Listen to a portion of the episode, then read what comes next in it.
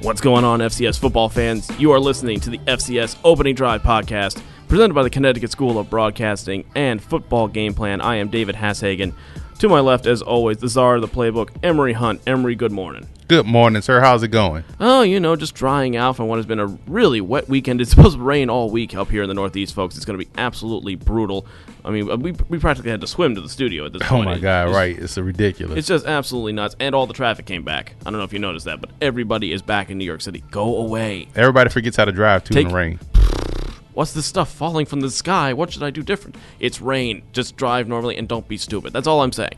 Anyway, folks, this is Pioneer League week here on the FCS Opening Drive podcast.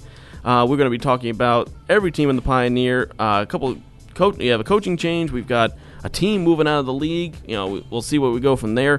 Uh, we'll be talking about the problem of non-scholarship football in D1. We'll be talking about should the Pioneer expand, or is it time for a brand new conference? Emory will have all sorts of details on that, and of course, we'll get into the big games and, of course, our hot takes. Uh, we'll see how hot we can make it for the Pioneer League. I mean, if if you say there's going to be multiple teams out of the Pioneer like you did for the Patriot, I'm going to just walk out of the studio. If this was maybe four or five years ago, probably you could make a case for because normally it was coming down to the last weekend with Dayton and San Diego. Uh, so those teams were obviously the two ones that you could have made a case. But now it does get interesting because I feel as though there's a lot of parity in the Pioneer League.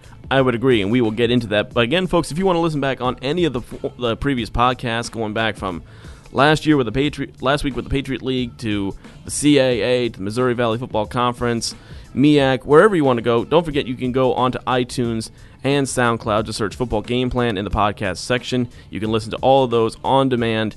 You can also don't forget to follow us on Twitter at FCS Opening Drive at FCS Kickoff and at FBall Game Plan for my man Emory over there. And don't forget to go to youtube.com slash football game plan for all sorts of previews on the FCS and footballgameplan.com. Emory's got everything going up from FCS to NFL. He's doing his NFL previews. He's getting a lot of hate mail. I don't know. You know he's, he's, Apparently, the Vikings and Lions are going to the NFC Championship game according to their fan base. well, of course they are. What do you mean? They're not, you, you're saying they're not right? Apparently, Kirk Cousins is Johnny Unitas. Let's leave that one alone.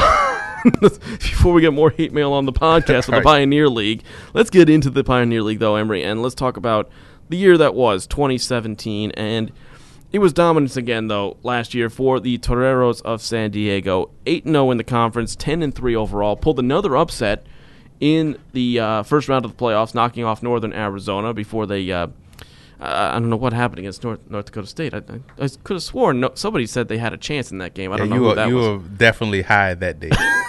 I don't know who that was. Uh, but then uh, last year, as you said, a lot of parity in this league though. From after from the number two spot down, uh, Drake finished second with a six and two record in conference.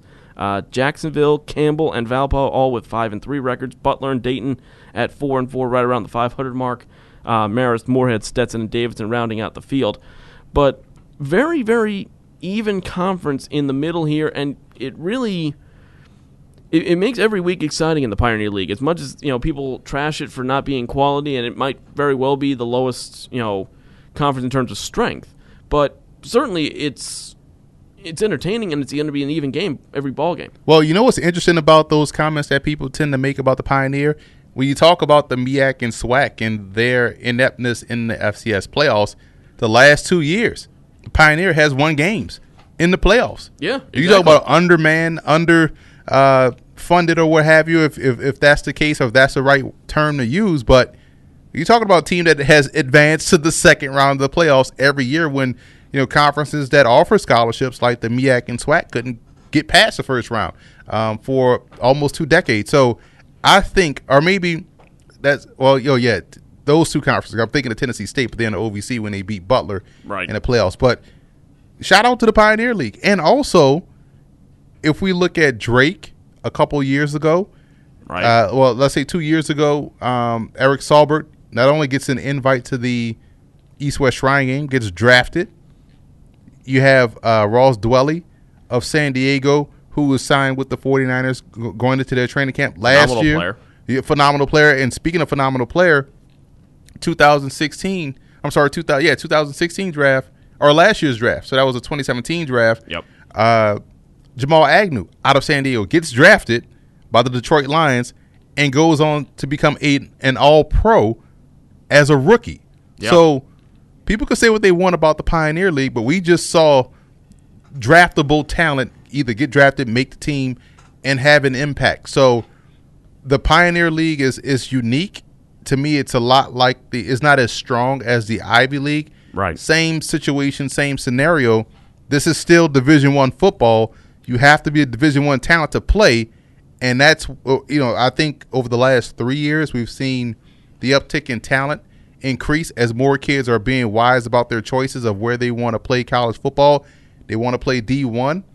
Pioneer offers an opportunity, great education at a lot of these institutions, and they're going there, choosing to go there, and that's why we've seen the talent and the parity kind of increase with this league. And you talk about, you know, San Diego, especially with San Diego, they've been the, the class of this league for a long, long time. Right.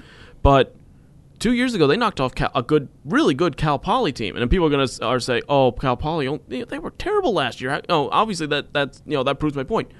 Look back at that Cal Poly team for 2016 and tell me that was a bad team. Right. And they beat them 35-21. Look at how they dominated Northern Arizona. They- that's a Big Sky opponent. They crushed Northern Arizona in the playoffs. They, I mean, you had a highlight reel catch in the corner of the end zone. They're throwing all over them.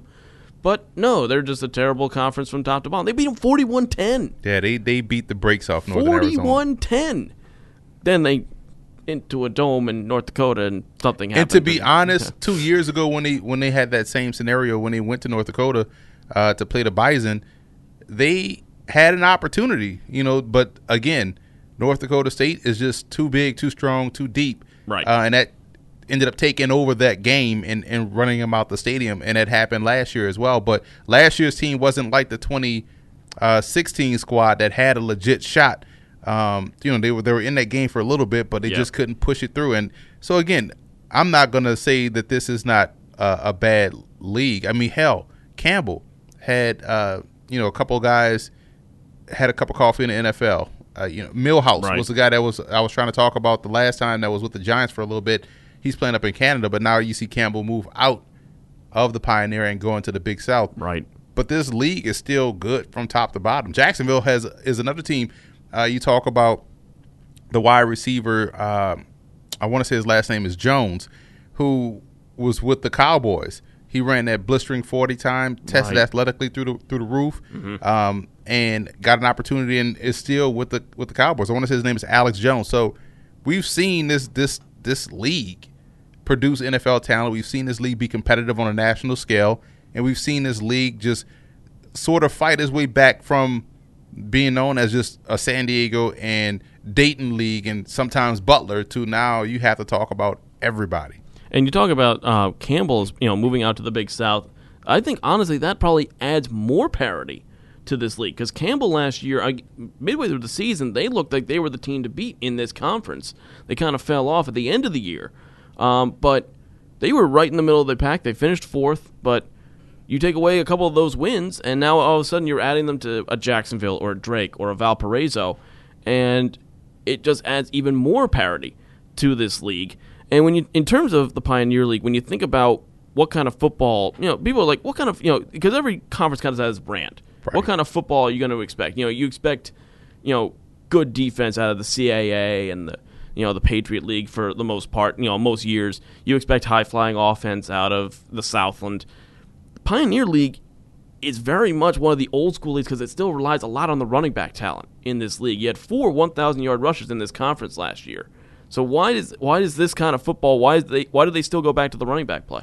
I think you, you hit the nail on the head with the running back play, and just from a philosophy standpoint as a whole, because they want to shrink the ball game and make it a, a you know a close game to where you give yourself a chance at the end.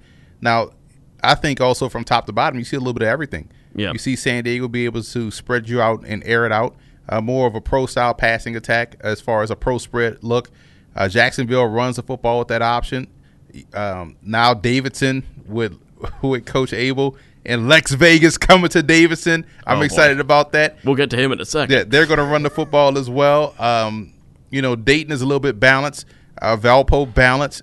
Campbell was, you know, a little bit of uh, balance. So I think, and and we know Butler can run the football as well too. So I, think you're right.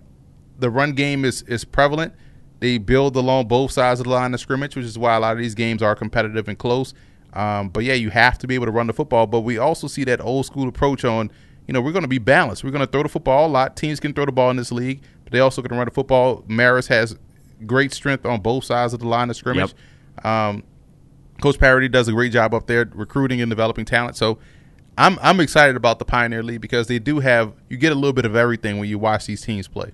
Exactly, and let's talk about some of the returning players, and we're going to start with San Diego, and they've got really a, a, an incredible threat both in the passing and the running game, and it starts with senior quarterback Anthony Lawrence going back for his final year, returning Offensive Player of the Year last year, and it's easy to see why 31, 31 31 in terms of yards, 33 touchdowns, three picks. That's crazy. Three picks and over 30 touchdowns and we saw it. I mean, in the playoff game, this kid can absolutely ball from San Diego. It's going to be a guy to watch. And then the sophomore running back, Emilio Martinez, 10 touchdowns, over a 1,000 yards rushing as a freshman. We saw three true freshmen last year in the Pioneer League run for a 1,000 yards. And Martinez is one of them. But these two guys are going to be the key factors for San Diego continuing their dominance. Lawrence is, is a phenomenal passer. And San Diego, again, you go back to this is before your time. I want to say this was 2007 or 8 when we were we had just started football I, game. How, how, young do you think I am? Where were you in 2007 or 8? 2007 or 8? Uh okay. You were in high school, right? Fair point. Freshman so, high school. All right, fair enough. Go. Freshman. Oh my god. All right. So we just started football game plan in 07. Um, and so we were preparing for the 2008 NFL draft and you know, I was doing my little research and I was like, "Wait a minute this maybe this is a misprint, but there's this quarterback at San Diego that threw 43 touchdowns and one pick, and coached by Jim Harbaugh. Yep. And I'm like, yo, what the hell is going like? And I had to go and double check on the website. Like, let me make sure it's not a, a misprint. No, one pick, and they throw the ball downfield. And that was Josh Johnson, um, who's still playing in the NFL. And so when you see Lawrence put up these numbers, you're not surprised because he was a, a freshman starter now you want to see how he's going to do this year with uh, without Ross Dwelley at tight end, right? Uh, but they do have the running game, and if you know, I, have said this before, if you're known for certain things, you tend to be well stocked in that area. So let's say if San Diego is known known for throwing the football, producing good quarterbacks, you, you have to believe that they're going to be well stocked with receivers and tight ends that can step up and, and, and take the the reins, and I, I think that's going to happen.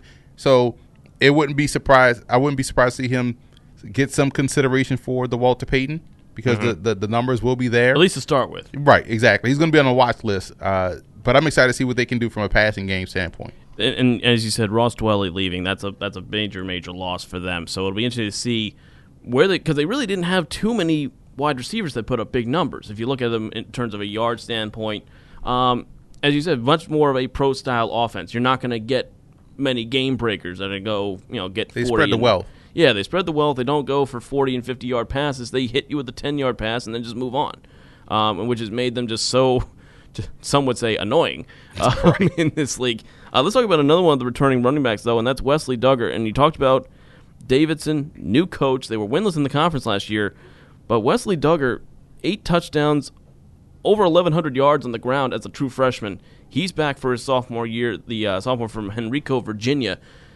Dugger is going to be another guy that's going to be a key part of this offense this year. Dugger might lead the, the conference in rushing. Yeah.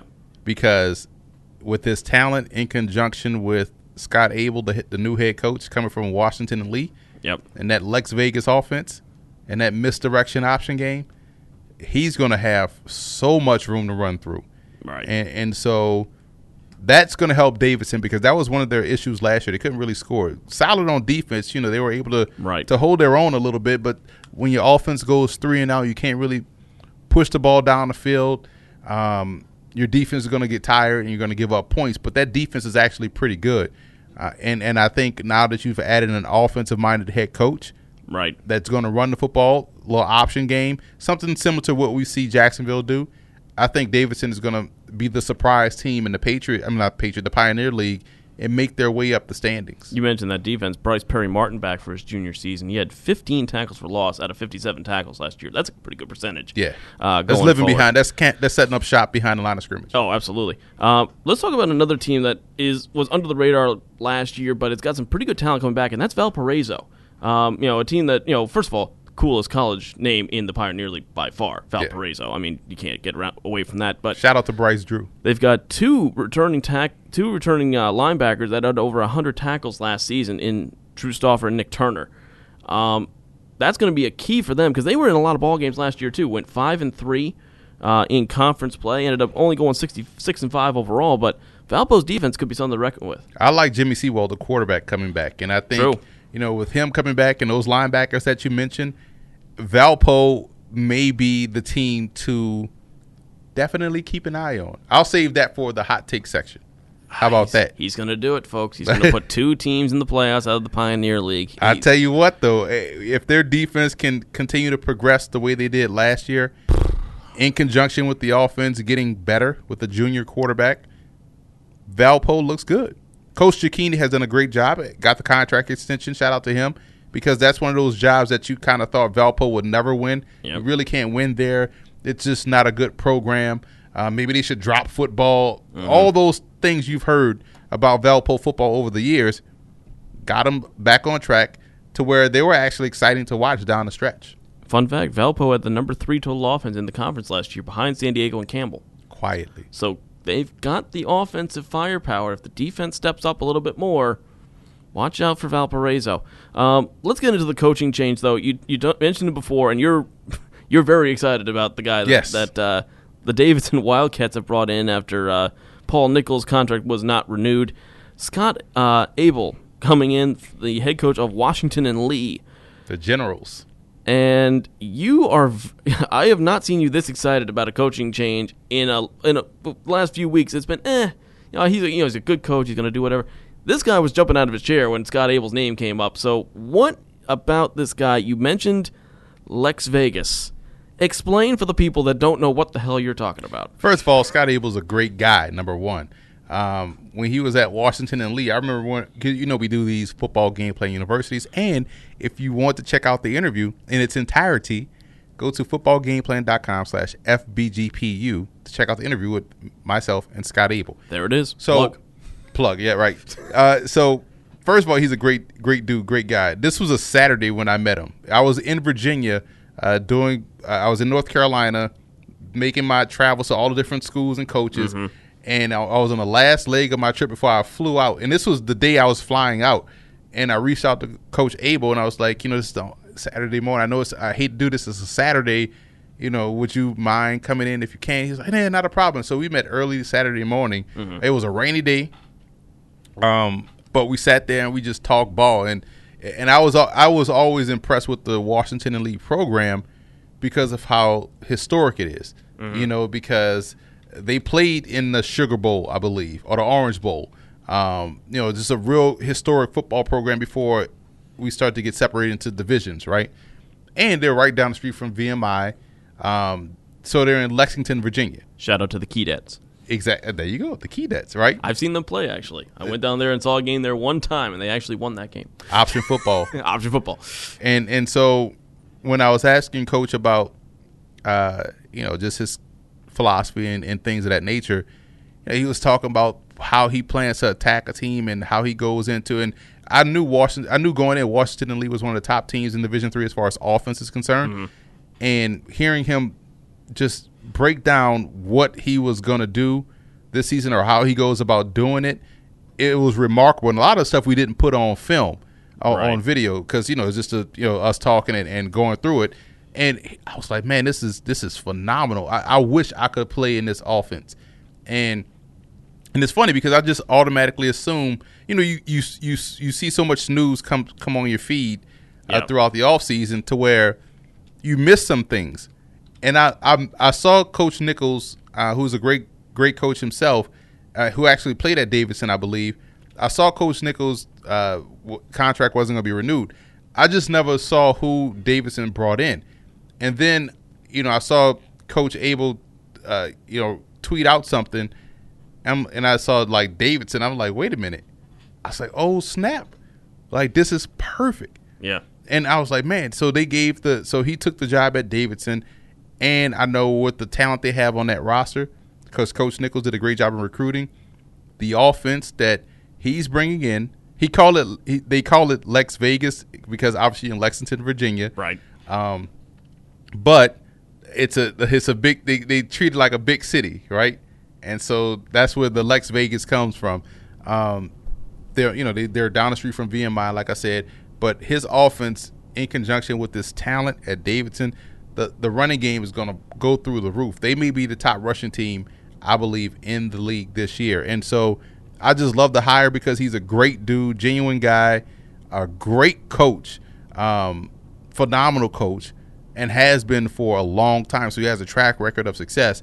And I like to see good things happen to good people because he's taking the jump from Division three, non scholarly, obviously, uh, with Washington. Maybe Washington Lee should be join the Pioneer, and then and then goes to Davidson, and I think he's gonna he's gonna do great things uh, with the Wildcats. Well, he said, you know, I mean, talk about Washington Lee and how good he is offensively. They had a decent defense because in the first round of the playoffs this year, they held mighty Mount Union to 21 points. Yeah, they struggled. They struggled. Granted, Washington Lee also got shut out, so that shows you how good Mount Union is. Right. But this is a coach that, at the Division three level, could get a team up there so that they're not just making the playoffs.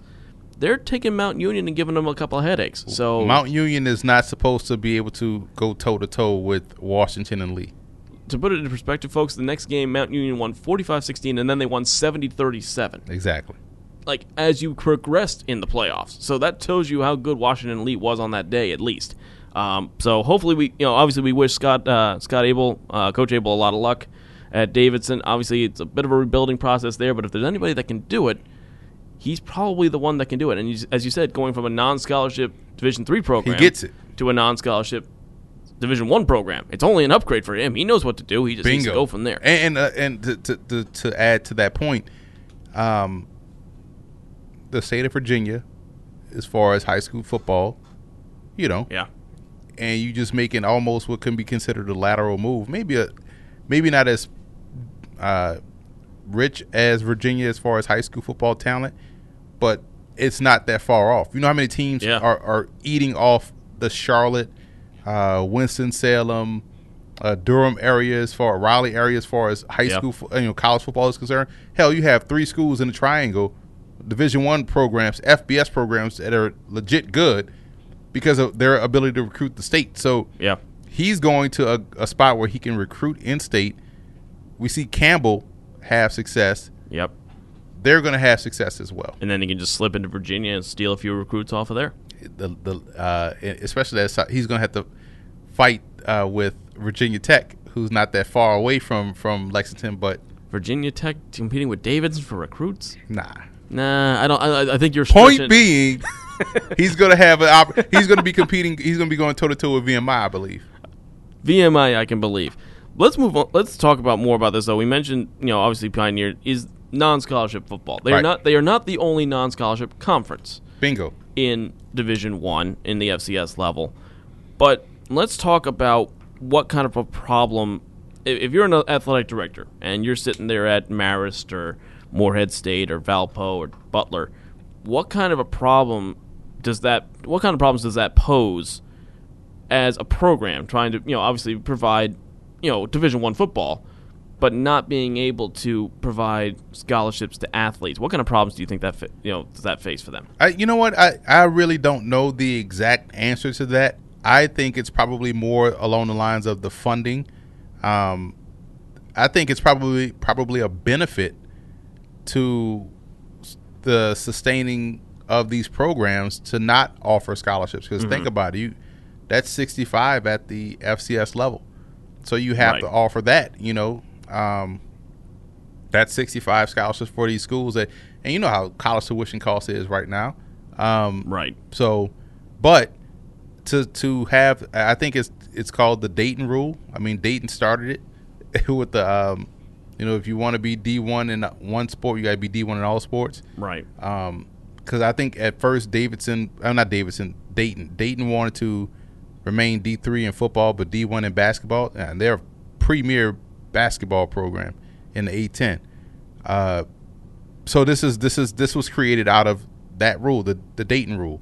Um, but I think for a program to be able to sustain Division One football, you see Presbyterian do it. Yeah, they're going to move down to the Pioneer or move over to the Pioneer League uh, because the rising cost of scholarships because of tuition costs, which is going to be a nice addition by the, to the league, by the way. Right, and it, it kind of gives a more of an eastern branch too. South Carolina right. now, you have the North Carolina schools there, the Kentucky schools. Um, the only one that's a little bit out the way is San Diego. They're by themselves. Right. But I do think this is a sustainable model for football um, with the rising cost of everything, and I, I think that's why I'm I'm of the mindset that they can expand actually. Yeah. If if programs, let's say out west, are looking to, you know, a lot of a lot of schools want to start football. You see all the time these feasibility studies that are being funded by these universities because they want to start football. Right. You got to figure out how to pay for it. This is a model that allows you to be D1, allows you to be competitive. We talked about the, the playoff success and the pros that, that go from the Pioneer League. So this model is definitely one to to to be looked at for schools that are looking to start football. And like Campbell, you okay, this is how we're going to start. And okay, we yep. we we have funding now, or we we can find funding. We're a good enough program, right? and we can kind of move over to scholarship football, right? I think this is a, a great model. I think this is probably the best. Yeah, you know, this in Ivy League, obviously, but Ivy League has like vats of money right, print exactly. money. You know, exactly. That's the the Treasury Department. You know, but the Pioneer League, I think, is a sustainable model for schools. So that's why I'm looking out west. And like, you know, San Diego is out there by themselves, so they have to factor in the travel costs. They can't bus nowhere. Yeah. Yeah, that, that's it's a it's a rough travel schedule for the uh, it's a headache for the AD at San Diego, that's for sure. So let's let's before we get to that though, I just I do want to make one other point in, in addition to that is that you know, obviously coming, I went to a D three school where right. you know, obviously the only scholarships are academics. You look at the roster for Springfield College, and a majority of the kids are regionalized. You know, you have a lot of Massachusetts kids, obviously Connecticut. You get the occasional New Hampshire, Vermont, New York, New Jersey. So I think what you see is you do get good support for the schools in this league because a lot of the kids are still relatively local. In the time of you know Division One, where North Dakota's going down, you know, North Dakota State's going down and getting kids from Florida and Texas, and you have the CAA that can recruit nationally. This is a league where a lot of the schools they're not really getting too far out of their own comfort zones in mm-hmm. terms of recruiting players and getting them to come here. And I don't want to call it a last resort because it, it certainly isn't, but you have you get a good support for these programs. It's just a question of can they raise the money from that support for you know people that are coming to support their neighbors really? You know supporting their neighbors supporting people they you know have seen in other towns or they you know grew up playing against or whatever that happens to be. So i think that's another part of the non-scholarship football landscape that kind of gets lost is that the local support is there. The local support is not like you don't you know lose out on crowds because it's non-scholarship football. It's still d1 and you're still going to get the quality. But let's talk about what you what you brought up there for a second and you you talked about starting out west. Now, I want let, let's have this discussion too because from what you've said, there are two really options on the table. You either expand the Pioneer League to have a Western division, or you restart the WCC out west as a non-scholarship league. Which do you think is the better option at this point? Do you want to see the Pioneer League expand? So San Diego has a little bit of company out there on the West Coast, or do you want to see a brand new league pop up that's non-scholarship out on the West Coast? Here's I, I, can give you a, a, reason for both.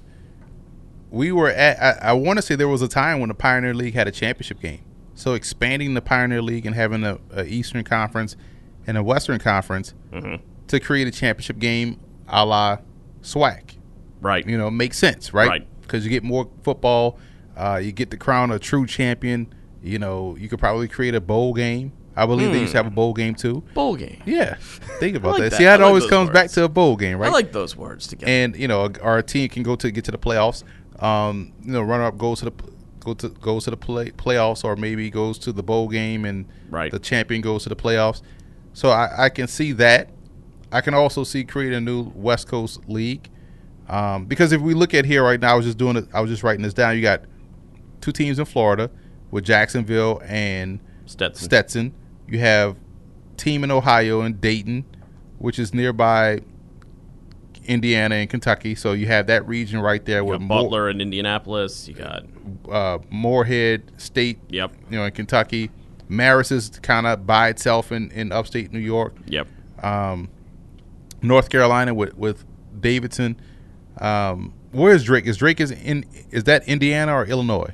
Drake is in Iowa. Actually, they're at in, they're in Des Moines. Oh, well, there you have it. So now you have, so you have the Ohio, you have the Big Ten essentially, But you got Valpo in Indiana as well. right? And so you got that area, um, but out west, I mean, out west and up north.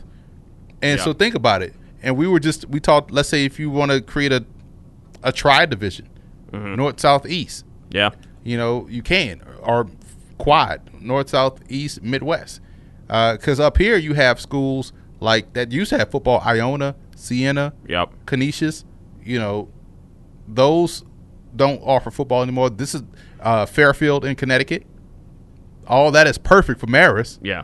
You know, um, It almost, Hofstra, yeah. It almost sounds like you it, you could almost create two new conferences. two new conferences, right? Or Yeah. four, you know, and and and really have more football out west. We talked about this before with the whole West Coast Conference uh, deal with San Francisco, Portland, uh, Cal Northridge. Right. You know, if we just got word that over the weekend at Humboldt State, the Division two program is going to drop football again um, and uh, next year. They can't Yeah. have they can't find the funding. California has had problems with this before. Pacific, we saw them drop football uh, in '96. And there's plenty of D1 talent out there when you look at the number of JUCO schools bingo. out in the West Coast that these kids play for a year, maybe two, and then they go D1. Like there, it, there's, it's not like there's a lack of D1 talent, and there's like there's just nowhere for them to go. Even if you want to just add a program closer to San Diego, Long Beach State Yeah. used to have football. Um, Cal State Fullerton used to have football, and all these were D1 programs. So, Yeah. like I said, Pacific was one. So you could really create some more teams or create some more programs. Non-scholarship could be the way to go for these squads because, again, everybody wants football at their university, and uh, Yeah. another reason why is because it gets more bodies in beds. I hate to use that that um, uh, saying, but that's what they call it. You're getting more men on campus, adding to your student population, uh, increasing the men population because women right now are going are in college more than, than men.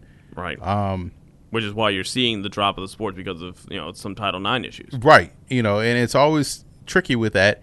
So I would say this is an opportunity for teams that, for schools that want to start football, here's a here's a way you can do it. And we're seeing it done at the Division three level. Every year, you're seeing maybe like five to six universities starting football, and they're starting at Division three. Right. So if you want to play D one, if especially if you have a program like again, like a Long Beach State, like a Fullerton, like a UC Santa Barbara, um, Cal State Northridge, Pacific, you got D one basketball, Yeah. San Francisco. You D1 have baseball. You got D one baseball. Non scholarship Pioneer League football could help you really elevate the profile of your program. I think it could be done. And like you said, you could create maybe two to three different conferences of non-scholarship football, which makes it what makes yourself now available to have a bowl game for non-scholarship. Say you create four separate pioneer leagues. I think we're on the same brain wave here. bingo, and now you have a true champion. You have Pioneer, WCC, this new Northeast Conference, and the Ivy League champion play each other in a 14 playoff. There you go. The non-scholarship conferences all play each other. Bingo. That's championship. Boom. There Did we we just come up with another Craig? If you Craig Haley of Stats FCS Stats. please listen. If you're listening, Craig, break this down too. Tell us where where where we what we're missing, um, the pitfalls. Uh, but I think this is a great concept. Well, you got Iona, Canisius. You got all. I you ran off about three or Fairfield. four. Yeah. Hofstra, I'm not sure if Binghamton does. Binghamton have football at this No. point? There you go. There's another one. You throw Binghamton in there. that's if they want to, but they're not Division One basketball, are they? Yeah, they are. They are. Yeah. Where Rochester, Rochester is D three, Rochester D3. but Binghamton has D one basketball. Yep. Oh, they're in America East, right? Yeah, I think so. All right, so, so- there you go. Problem solved, right? Cra- Craig Haley, write it up. We want to report back in about a week. right.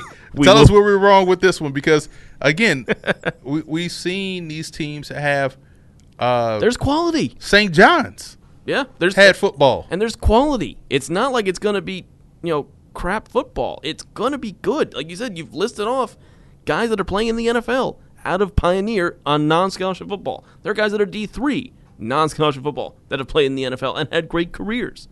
Why can't it be? Why can't it work? Maybe Craig can help us out with the financials of the situation of uh, why you know because even back then in the old Metro Atlantic Metro Atlantic Athletic Conference, the MAAC, Yep. which is still around, I believe, in basketball. Still, still a basketball conference. All right, so you know you had the non-scholarship East Coast schools of St. John's, Canisius, Iona, Yep. Fairfield. Why did that stop? Right. You know, why did those teams drop? Was the cost of football at the Division One level too high? And maybe that's why a lot of teams don't do it at the Division One level. They do it at the Division Three level. Right. Um, Craig could really, really be a, a good help with that, but it can be done if those teams want to restart football. You know, again, St. John's. I think that's what helped out uh, Hofstra, Stony Brook, all these other schools with, with St. John's not having football yeah. that's D1 talent now going to Wagner and Stony and Hofstra. Didn't Hofstra drop that helped out Stony and Yep. so there's It's there. It's there. It's there for the say. It'll be interesting to see how uh, you know how Craig responds to this and, and to really dive into what actually was the true problem with that the the old MAAC conference in the Yep. uh, in the up until the, the, uh, early 2000s. And folks, we want to hear from you too. If you, you know, Yeah, if you have, got uh, insight on it, you know, if you have insight on it, if you have ideas for it, if you think we're just absolutely crazy because we're going into this more than we should, say that too. We don't care. Like we want to hear your feedback. Feel free to comment wherever you hear this podcast, and uh, we, we'd love to hear. But I think it's a it's a significant option. I think it's a legitimate option for these schools that we talked about, and I think it's something that we could see in the future. I think it's a viable thing to look at. When we come back, folks, we're going to take a quick commercial break. We'll be back with the big games of the Pioneer League schedule. Some interesting uh, um, out of conference games in this in this Yeah. league, and then as you said, it's all about balance. And will anybody actually upset San Diego? I, I wonder if that's going to be your hot take. oh, it's a hot it's a hot one. It's a, it's, it's another uh, baked Alaska hot take. It, it's a July in in New Orleans hot. Should, should we turn off the sprinkler system hot take? Is that what is that what you're talking, telling me right now? I would I would do so. It's gonna be it's gonna be smoking in here. We'll be right back, folks. We'll have all of that after this quick commercial break. So you've been thinking about changing careers? Well, now's the perfect time to check out Connecticut School of Broadcasting. We have nearby campuses in Stratford, Connecticut, Westbury, Long Island, and Hasbrouck Heights, New Jersey. Almost everything you hear on the radio, everything you see on television and on the internet was made by a creative team of audio and video professionals. Producers, camera operators, sound designers, these are the people who work behind the scenes to make it happen. Connecticut School of Broadcasting can help you switch from your current career path to the more exciting world of audio and video production. We've placed thousands since 1964. Visit gocsb.com, call 1 800 TV Radio, and come in for a studio tour. It's your chance to test drive the same equipment that's used in real radio and television studios, talk to the instructors, and meet other people who share your excitement about the radio and television industry. Listen, if you're ready for a career change, if you like the idea of working behind the scenes, come in and see what a career in broadcasting is like and see if it's right for you. Connecticut School of Broadcasting has nearby campuses in Stratford, Connecticut, Westbury, Long Island, and Hasbrouck Heights, New Jersey. Call 1 800 TV Radio or visit gocsb.com.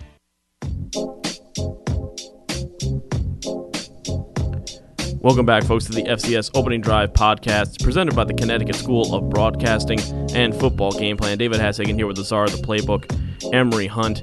Um, again, folks, if you want to listen back on any of the previous podcasts from the Big Sky all the way to last week with the Patriot League, you can find it on SoundCloud or on iTunes, and you can listen to those on demand. Don't forget to search podcast uh, Football Game Plan in the podcast section and give us a five star rating while you're over there. Emory, let's get into the schedule now for the Pioneer League. Um, some interesting out of conference games though um, in the Pioneer this year, as um, as I said before the break, and it really starts on the opening weekend and uh, September first. Dayton at Robert Morris. Interesting concept there, and then Georgetown at Marist. Two intriguing games there. Yeah, the Georgetown game, I'm not surprised because uh, they always either play Marist or Campbell very early in the Right. season. Because, you know, again, considering what we just talked about prior to the break, non scholarship Division One football, that's Georgetown. Yeah. They match up well with the Pioneer League. Right. Um, so that's that's an interesting game. But what was the first one? First one I had was uh, Dayton hosting Robert Morris. That's an interesting one because of the new coach at Robert Morris. Right. and Robert Morris is, has a lot of talent on that team. Dayton had a lot of injuries last year. They dealt with, you know, and so that's going to be a really good game. That's Yeah. actually the game I'm I'm in, interested to watch. Yeah, Bernard Clark, the new coach, uh, taking over Robert Morris there. So we'll see what he can do in his first game in charge. That's going to be a good game. Gonna be. I think it's gonna be a good game. Another one that's gonna be a little under the radar here that I'm looking out for: Jacksonville at Mercer. And we'll talk about Mercer next week when we go into the SoCon. But Jacksonville again is one of these teams that you don't think about it, but again, they're an option ball team. They're option. They play option ball. They were five and three last year. They finished with seven wins. Could be a team that gives Mercer a little bit of trouble to start the year. And Mercer is one of these teams that, just like Campbell, started non-scholarship, Right. moved up, added scholarships to the you know to the to the table, and and has become competitive. Bobby Lamb is a great coach Yeah. at Mercer, and stylistically, they they are similar to what Jacksonville is. So that game may be an hour and fifteen minutes. Yeah. as far as like with all the running that's going to go on in that ball game, right? Yep. So that's going to be a good game. I have Drake at Montana on September eighth. That's gonna be an interesting ball game. That's- Right, because Drake coming off a seven and four season. Um, this is a team that that won. You know, they won the last two games to close out the year. This could be a big game. Well, this is going to be a big game for them. We saw Montana just dismantle Valparaiso. I want to say either was last year or a couple years ago, right? Um, so Drake is trying to do something that a Pioneer football team hasn't done. You know, they're trying to really shock a big dog. We saw San Diego do it, obviously, Right. with, with Northern Arizona. You can consider them a big dog, but this is a blue blood program. And if uh, Drake can knock off Montana, man, or if Drake can go out there and just, you know, it's a, this is a barometer game for Drake, Yeah. where you are as a program and how things are going to be in the Patriot and the Pioneer League. finished second last year with a six and two record, so they were not far away. Uh, let's talk about the big dog though in this conference. and That's San Diego. They got an. It's an interesting schedule to start off with. They start at home against Western New Mexico, but then they're at UC Davis and Yes. at and at Harvard. Two interesting ball games there, and I think they could win both. Well, here here's why you might want to taper those expectations just a little bit. Okay, why? UC Davis is a good team. Oh, they, I know they Keelan are. Doss, NFL prospect. I want. I, I'm think. I'm thinking that's going to be a good game. That's, That's, gonna a be a huge good game. recruiting game. that that bingo. That's where I was going with it. I think that's a big recruiting game, and also that could be. You're right. They may actually have a chance in that game because that is like the Cal Poly game. You know, they have to win those games because recruiting. Now, coming all the way out east, we've seen them do it against Princeton. We've seen Yeah. them do it against Georgetown. I believe They don't care. They'll they'll come out east. Uh, Harvard should be much improved this year. Right. I will be interested in seeing how they do up front um, against Harvard. That's where the, the Right. challenge is. It's funny because one game I have is Davidson at Dayton, and it's September 22nd. Yep. Because that's Davidson's first Division One game. I was about to, I was gonna I wanted to get your opinion on their first three games. Home games with Brevard, Chowan, and uh, Guilford. So So, they guilt. You know what? are there any teams there that could provide a shock to Davidson, or are they going in three and zero into this game? Guilford. Guilford. You know why? I uh the head coach over there is phenomenal. I know I met him too. Um Coach Ruzwick. He uh or Rechevic. It's um Shout, out to the Quakers, by the way. yeah, Great the name. Quakers. Yeah, great name, great logo too. Uh on my in my North Carolina to Yeah, yeah, Virginia yeah. travels, I stopped at Guilford. Um and they they run the ball as well. So that's an interesting game. But, you know, Davidson could realistically be three and oh. should zero. be three and zero. By the time, so now you They could beat their record be- from last year in the first three weeks. and have all the confidence going into that Dayton game. right. Talk So- about like prime for a game Yeah. of intrigue. Yeah. Now, if you're Davidson, you don't want to overlook anybody. And Dayton had a down year, but they have they had the second best total defense last season. But imagine now uh, Davidson coming in Starts undefeated, 4-0. starts four, uh, three and zero, and now they got confidence and they go out there and say, you know, this is not the old Davidson. We're the new Davidson. Scott Abell Lex Vegas is Scott Abell. We got to what, what can we call it? We can't be Lex Vegas anymore, uh, because Davidson is in North Carolina. right. We- We'll have to come up with a new name for that offense. I'm sure. I'm sure he's wor- he's been working on that. he as soon as has to be. He has to have been working As on. soon it. as he took the job. All right. What All Can I call can't this use? Lex Vegas anymore, What can I call this? Now? Unless it's Lex Vegas goes south or something like that. I don't know. Like or Davidson Vegas. No, no, no, No, no. now we're long. now now we're just stretching. Right. now we're just. but that's a good game. I also have written down Uh, November, uh, September fifteenth, Stetson at Presbyterian. I had that too. Reason being, Stetson, despite being in Florida, there's two programs that start at the same time, I believe. Uh, Stetson and Florida Tech. Right. Now, Florida Tech went Division two scholarship. Now, granted, I want to say like 35, I believe 36, something like that scholarships. But they started scholarship football. Davidson started non-scholarship. But they're both within that Central Florida area. Yep. It's now Davidson does have a player that's on. Um, not Davidson. Stetson has Donald Payne, who was one of the best players in program history. Mm-hmm. He's playing for I want to say the Ravens. I um, think so. Yeah.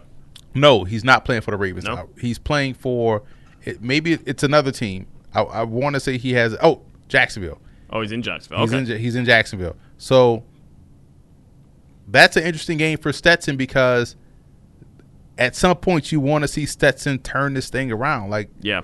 We know that the talent is there, but why hasn't it taken off? Jacksonville just up the road, non-scholarship, doing the same things and, and has been successful. Now, granted, they were cheating a little bit. Yeah. Um, the the, uh, the allegations that they were cheating, um, having players on scholarship. Right, right, right. right. But I will say this: step one to that, change your logo. They one's- did. They one's gonna- updated it. no one's gonna be scared of a hat. First of all, the Hatters is the one of the best. It's up there. It's a great nickname. Great nickname. Hello. but that but they've upgraded their logo. I think the logo is fresh. It, it, it, it, it's better. It's certainly better for sure. Um, it's still not going to be Mike McCarthy's still not going to be a fan of of Stetson. Stetson. He, he just I think he might despo- despise that nickname more than anybody else. But Shout out to um, their basketball team too. Yes. Uh, one other game on the non-conference schedule before we get into a couple of conference games. Valpo at Youngstown. Now I'm not saying that the Peng- I'm not saying that the Penguins are going to lay an egg. I'm just saying if they don't take the game seriously, it could be closer than they It's a expect. nice play on words right there. I just caught that. Thank you. Penguins do lay eggs, right? Yes, they do. Okay. And then they hold them on their feet, I believe. I, I- Oh, wow. I think I'm remembering that from Animal Planet back in the day. But again, it's an early in the season game. Valpo's got a very good defense. Youngstown's got a very good defense. This game could end up three like 10-7. But I'm just saying, Youngstown, don't sleep on Valpo in this game. What game is going to end up 10-7? Valpo, Youngstown State, because I think it's a trap In the game. first quarter? I'm not saying Valpo is going to get completely obliterated, but I think they have a better defense than people think. You said it earlier in the podcast. They have a better defense than people think. Youngstown is probably a national championship contender. which is why they shouldn't sleep on Valpo. That's all I'm saying. That's all I'm saying. They open with they do they open with Valpo or no? no, I don't believe so. I mean, Valpo. Uh, right, that sounds like it's sandwiched in between like Valpo's first game is actually at Duquesne, which is an interesting game too. yeah, it's interesting. But then they have Youngstown State, and then they have Truman State. Yeah. Truman State, but uh, no, that's actually that is Youngstown State's uh, third game. They've got Butler week one, then they're at West Virginia, and then after after the Valparaiso game, they're at Western Illinois. So I'm saying. Youngstown Youngstown State could easily win the Pioneer. Probably, but I'm also saying that I'm saying they got two Pioneer games. it's a potential trap game. That's what I'm saying. You have West Virginia and Western Illinois on both sides. Maybe that's why they scheduled it like that. Not again. I'm not calling these teams cupcakes, but Right. Youngstown State is a different animal. All right, fair enough. But I'll get it though. I, I get what you're saying about Valpo. I agree. Valpo is going to be much better. yes, any any conference games that are going to be uh, are going to be big for you that you can see on the schedules. Well, like I said, the Dayton and Davidson game is a big one for me because that that's that's huge. You know, I, I need for those guys to really. Uh, that's going to be a, a very interesting game. I think Jacksonville versus Drake as well. That's going to be a, a pretty Yeah. good game as well. Uh, and San Diego this year they play at Drake, who again finished second last year. So, is there a possibility there? Do you think? Do you think San Diego is on top of this conference at the end of the when it's all said and done? It's going to be interesting because I think they have some pieces that they have to fill in defensively. Right. Uh, they were great last year, especially within the conference defensively. Um, but so was Drake, Right. and I think that's going to be the tell-all sign. If if Drake's offense and and um, the the losses they have on defense doesn't hurt them uh, more so than San Diego, I think that's you can make a case that that's the battle for the top. I Right. can, you know, there are probably four teams that legitimately have a shot at the national, not national, but the Pioneer League championship. Drake's one of them. Drake is one of them. I mean, the, they only had four losses last year, and two of them were to the South Dakota schools. So you know they're going to lose those. They got hammered by San Diego pretty good, but they had to travel. So we'll mm-hmm. have to see how that translates over. Let's get into the hot takes, though, Emory. You said you had a flambe hot take for the Pioneer League. What is that hot take? All right, the hot take is going to be the Pioneer League will come down to San Diego and Valpo. San Diego and Valpo. And Valpo. Your reasoning, sir. Valpo reasoning defensively, like you said eloquently throughout the podcast. Valpo defensively, especially with those linebackers. Yep, it's going to be good. Offensively, experience at the quarterback, a really good quarterback at that. Coaching, got stability now with the extension. Program is on the uptick. Right. Valpo is is their arrow is shooting up, all bright neon green. I think they and Campbell is now out of the, the mix. Right. Exactly. I think Valpo has a chance to really charge up the rankings, um, and this is going to come down to Valpo and San Diego. That's the hot take. Let me ask you a question here, since you know more about this process than I do. For the Walter Payton Award, how do they whittle down to the final three? You know what? I have no clue because there are some um, players that I thought would have been, uh, you know, obvious choices, right. right, to be in the final right, three. Right. Or, you know, a couple years you thought Chase Edmonds would have won it. Yeah. You know, so I don't know what the process is. It's kind of like the Heisman. You really don't know. Because I will say this Anthony Lawrence will be in the top five contenders for the Walter Payton. Okay, that's the quarterback that, from that's San a reasonable Diego. take because he is smart with the football. Had three pick again. You said it looks like a misprint. Three interceptions last right. season while by throwing 33 touchdowns. If he can put up those kind of numbers again with Ross Dwelley gone, he's clearly the difference maker on this team, and he deserves the respect for that. So I think he is in the top five for the Walter Payton. Now, that's a reason. That could be a reasonable take. Isn't a reasonable take though? Because it's the Pioneer League. People will say that's a f- you know flaming hot asteroid hitting the Earth. All right.